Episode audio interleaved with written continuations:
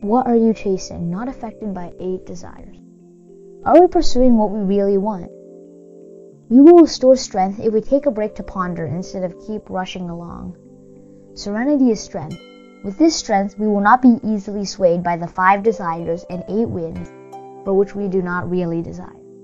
When our heart is anchored to supramundane ideals, we may obtain real serenity and profound happiness.